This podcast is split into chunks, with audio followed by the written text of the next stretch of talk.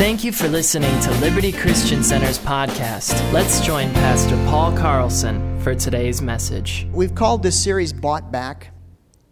What we've been focusing on is the very fact that we have a covenant with the Most High God. What's a covenant, you say? Well, a covenant is an agreement, it's a contract, but it goes even further than that. It's like unbreakable. And God initiated this thing. He said, Man, I love these people. I want them in the family. It's Paul said it like this. He said it's like adoption.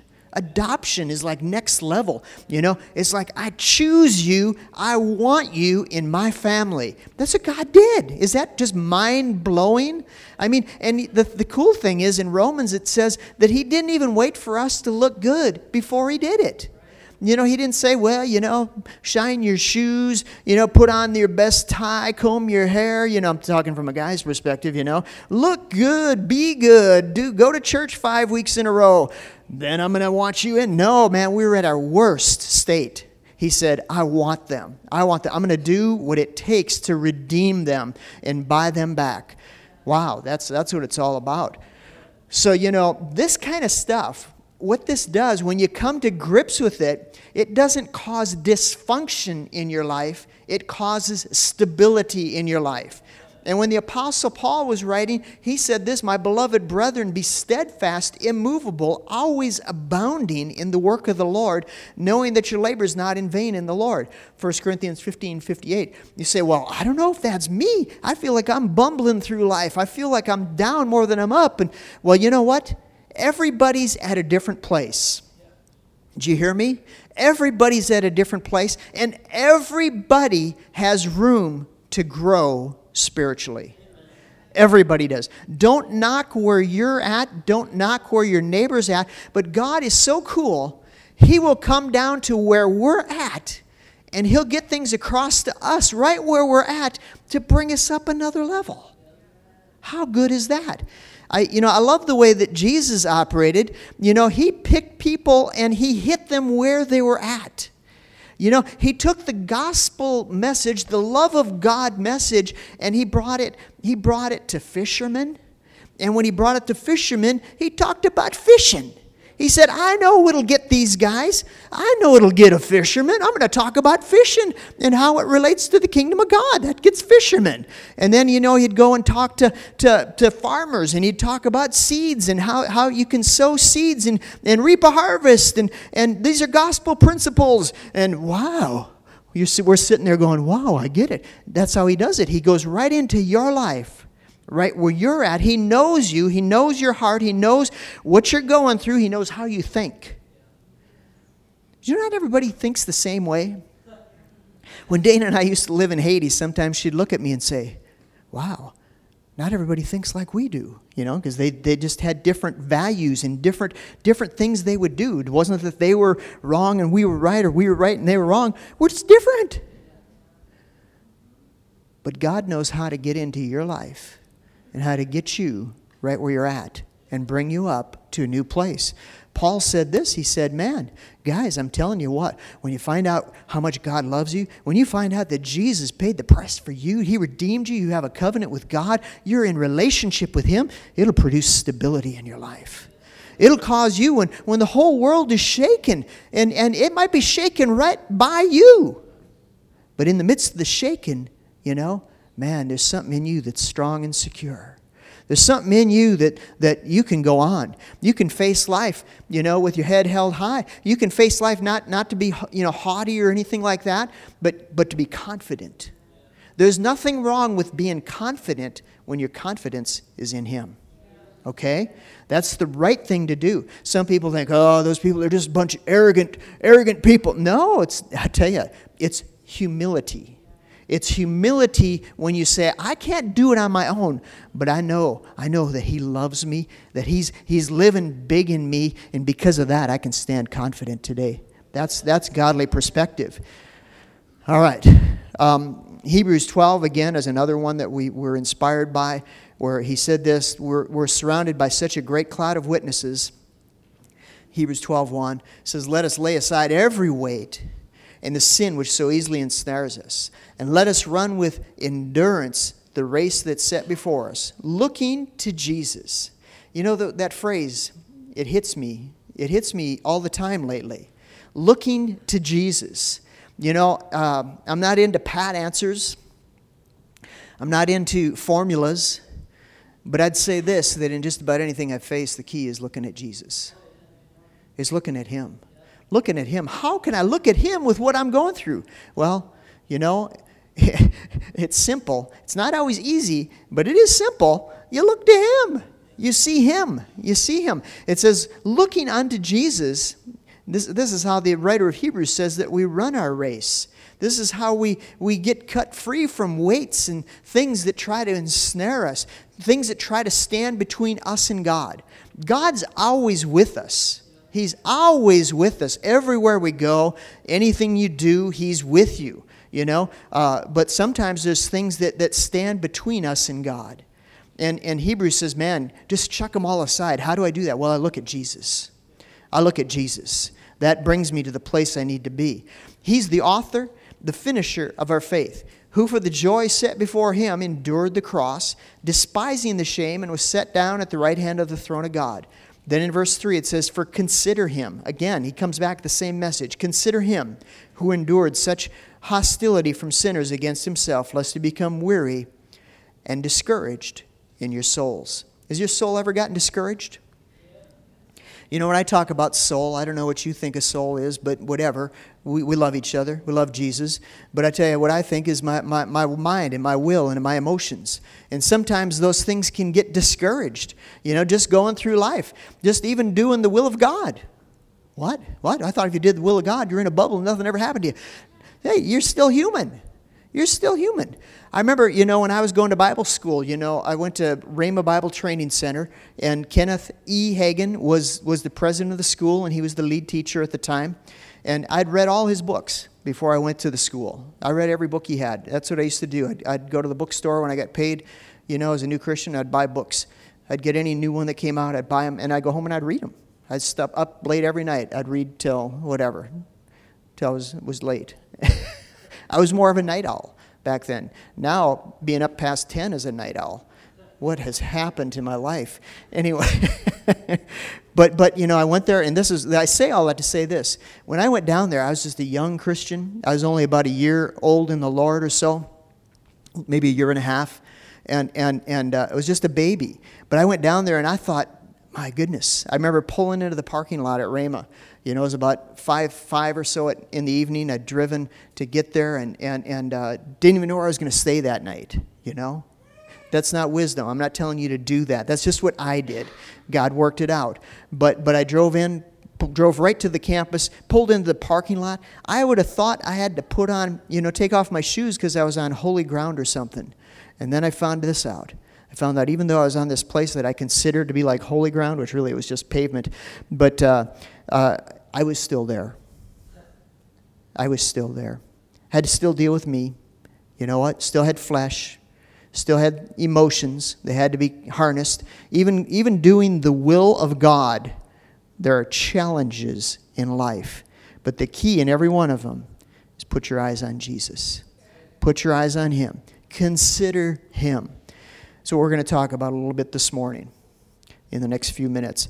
Uh, we, we talked some last week about healing, and, and uh, I, I, like to throw some healing stuff in from time to time because it's such a, it's such a part of life.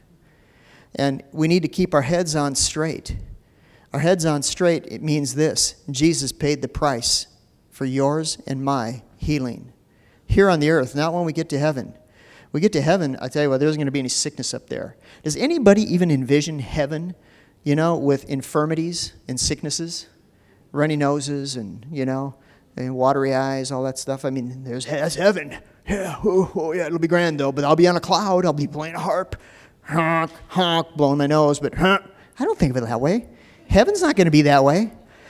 Jesus paid the price for you and I to have health, to enjoy life, even here on planet Earth. Galatians 3:13 and 14, just a bit review. It, it says this. Paul wrote this. He's, and I, the reason I put this in here is just to say that healing is part of our covenant. It says, Christ redeemed us from the curse of the law, having become a curse for us. For it is written, Cursed is everyone who hangs on a tree, that the blessing of Abraham might come on the Gentiles in Christ Jesus, that we might receive the promise of the Spirit through faith. Well, you say, well, how, how, that doesn't say nothing about healing or sickness or anything. Well, if you dig a little bit, it does. And if you dig a little bit, you'll find out this that the curse of the law was found in Deuteronomy 28. And the curse of the law, although it included a number of different things, the, the large portion of the curse written had to do with sickness in your physical body. And what, what the writer here, what Paul said, is that when Jesus went to the cross, he didn't just take sin, he took the curse. He took sickness. He became that, and he did that so you could be free, so that I could be free. Right here in this year, this day that we live in, right here in Wisconsin, in the beginning of summer, on a sunny day, we can say, Jesus paid the price for me. Healing's part of my covenant. Now, in Romans 4, verse 18, I'm just going to read you an example. Last week we, we talked some.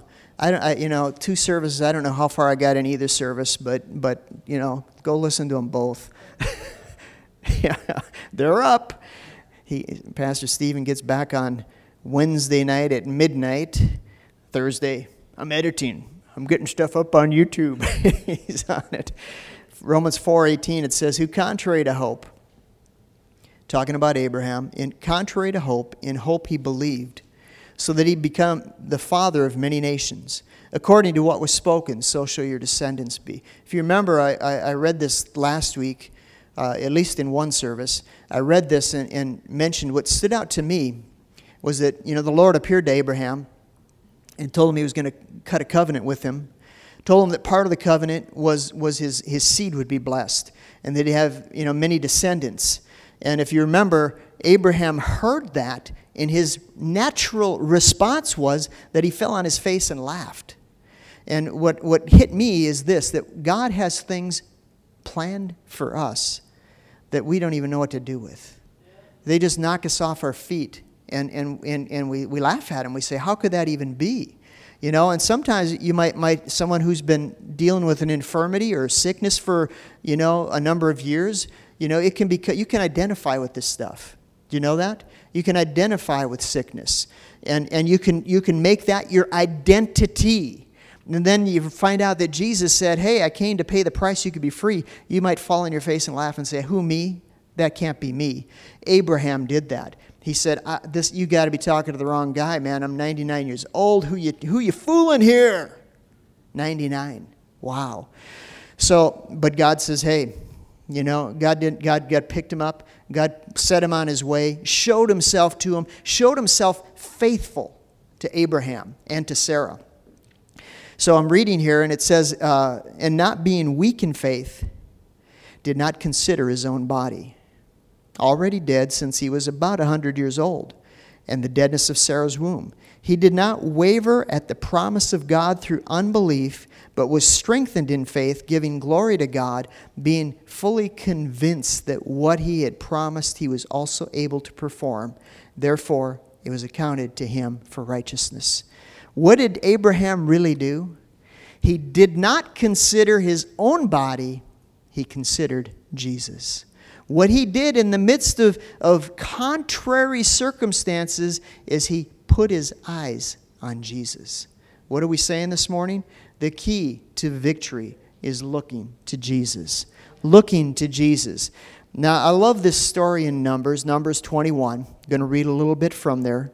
Uh, you may know this story. It's, the, it's you know, one of, the, one of the adventures when the children of Israel who are the children of Israel? Were they all kids? It's just the term we use to talk about the, the nation of Israel, okay? And because Israel was actually a person, okay?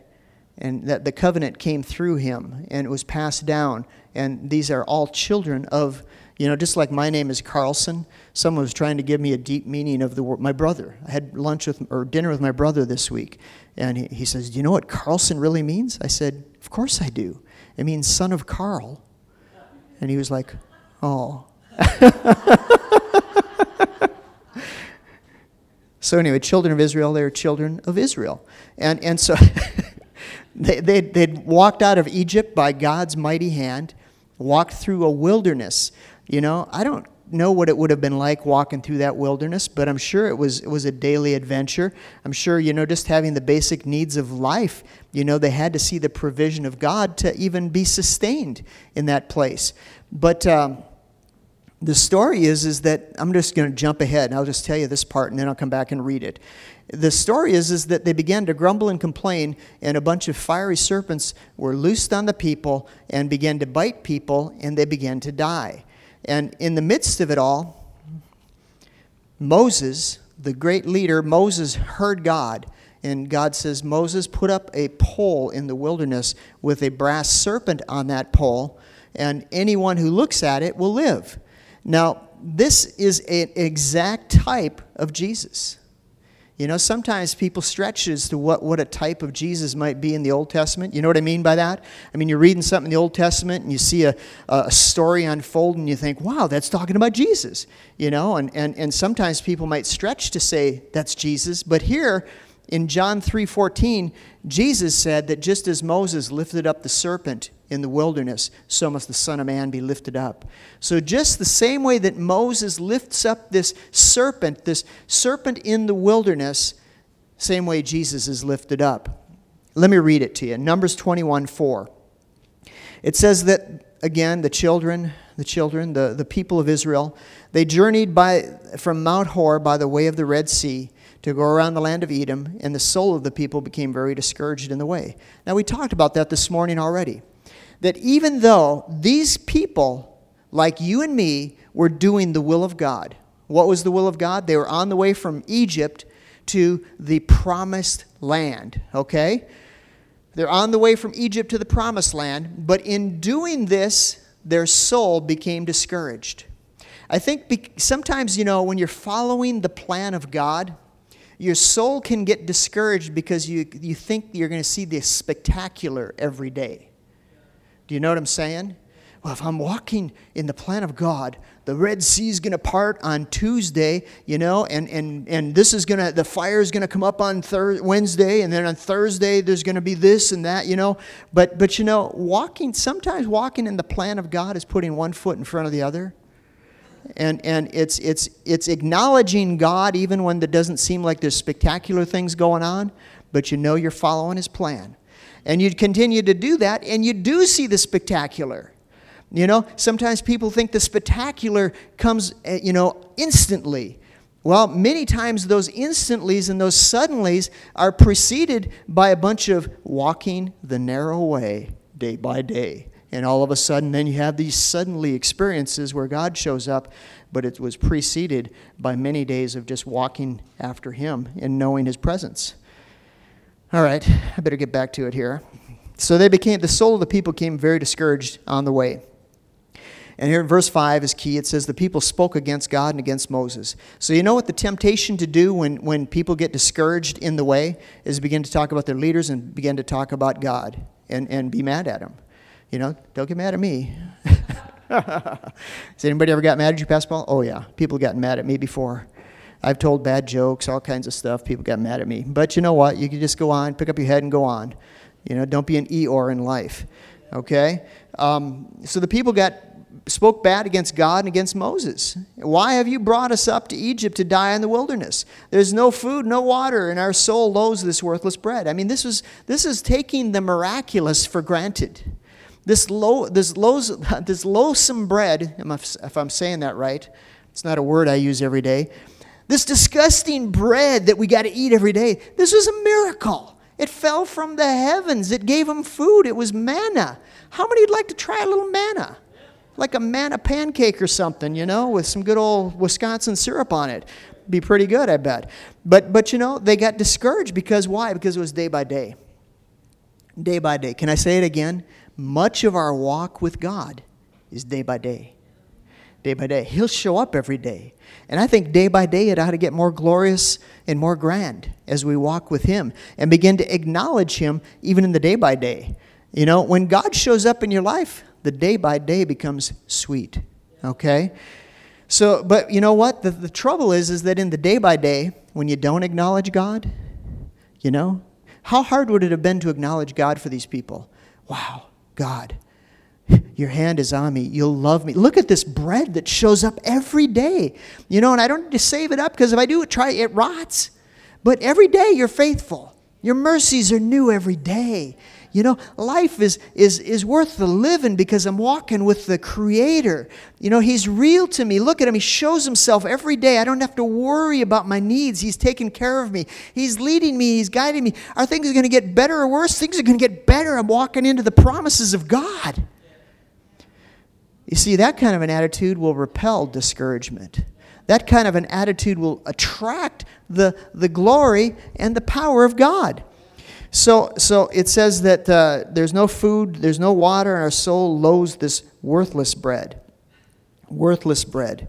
Uh, anyway, so the Lord sent, okay, let me give you number six. It says, The Lord sent fiery serpents among the people, and they bit the people, and many of the people of Israel died. Now, can I just give you my insert on this? Think what you want. When I read the Bible, I always come back to certain things.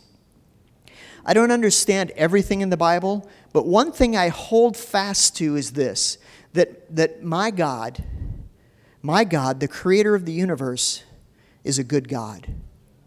Is a good God. Now, I could read this and go, wow, what happened to goodness, God? Because it says in the, the King James, and I'm reading out of the New King James, that the Lord sent fiery serpents among the people. Well, I like to dig a little bit when I see something that doesn't quite line up with what I believe to be true. So there's a, there's a, a help note. There's a man named Dr. Robert Young. Uh, I don't know if you've ever heard of him or not, but basically, when I first got saved, there were two types of concordances you'd get. You'd get either the Strong's Concordance or you'd get the Young's Concordance. Both were done by, by scholars that went through and gave interpretation of the different Hebrew and Greek words that were used to make up our Bible. So, just the basic basic study principle as a new believer was this I, I happened I got both. I got Strongs and I got Youngs because they, they're a little different in their format. Their filing system was a little different, you know. And so sometimes the Youngs was more helpful to me than the Strongs, and sometimes the Strongs was more helpful, but they both were good study tools. Well, Robert Young also wrote a book called Hints to Bible Interpretation. He was a noted Hebrew scholar. And what he said about this particular verse and other verses in the Old Testament is that there is a permissive and a causative sense to, to words that are being used. What do you mean by that? Well, if you read the face value of the King James or the New King James or many versions, it says the Lord sent fiery serpents among the people. Robert Young said in his Hints to Bible Interpretation, the book, said the Lord sent is really uh, in the permissive sense and not the causative, and a better rendering of that would be the Lord allowed serpents. In other words, he lifted the hedge and the serpents came. So, what difference does that make? All I'm telling you is this don't get your thinking screwed up. God isn't putting sickness on people to teach them.